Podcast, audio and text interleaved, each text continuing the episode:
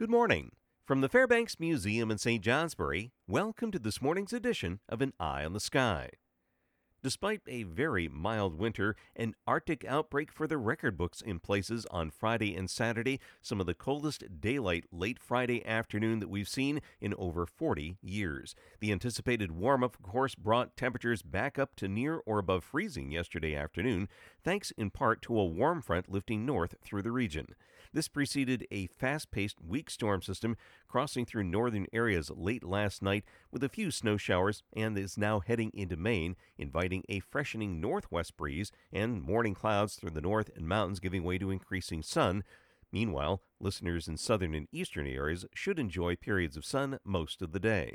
Slightly cooler air returns through Quebec and into the northern counties during the day today on some brisk northerly winds, most areas remaining in the 30s, dropping into the 20s through much of Quebec into the northern counties, still some low 40s in the warmer southern valleys, but there it'll drop into the 30s this afternoon.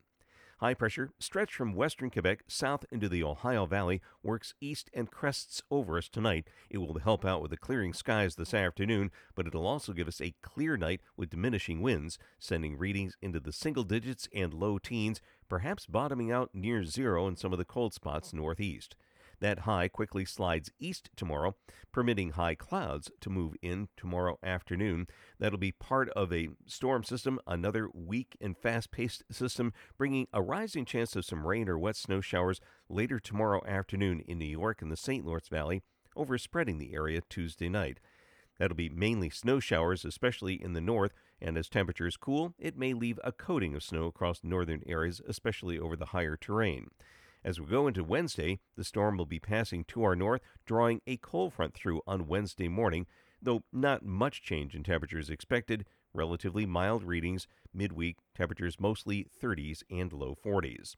A more significant storm is taking shape for later in the week. Low pressure will develop in eastern Texas on Wednesday and track north into the Great Lakes Thursday into Friday.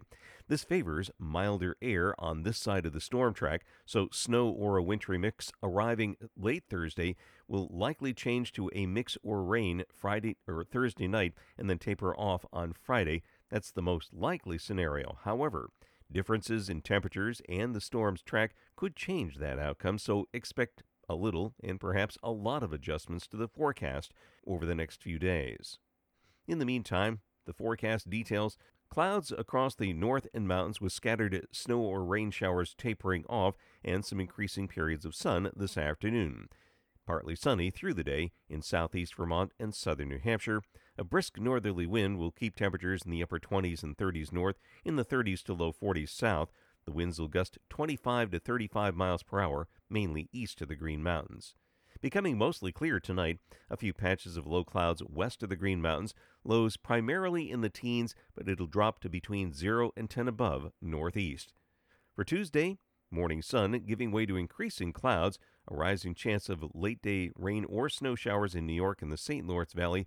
Gusty south winds will warm us into the 30s, some low 40s in the St. Lawrence Valley, those south winds gusting to 30 miles per hour in the afternoon. That's the weather story from the Fairbanks Museum in St. Johnsbury. Make it a great day. I'm meteorologist Mark Breen with an eye on the sky.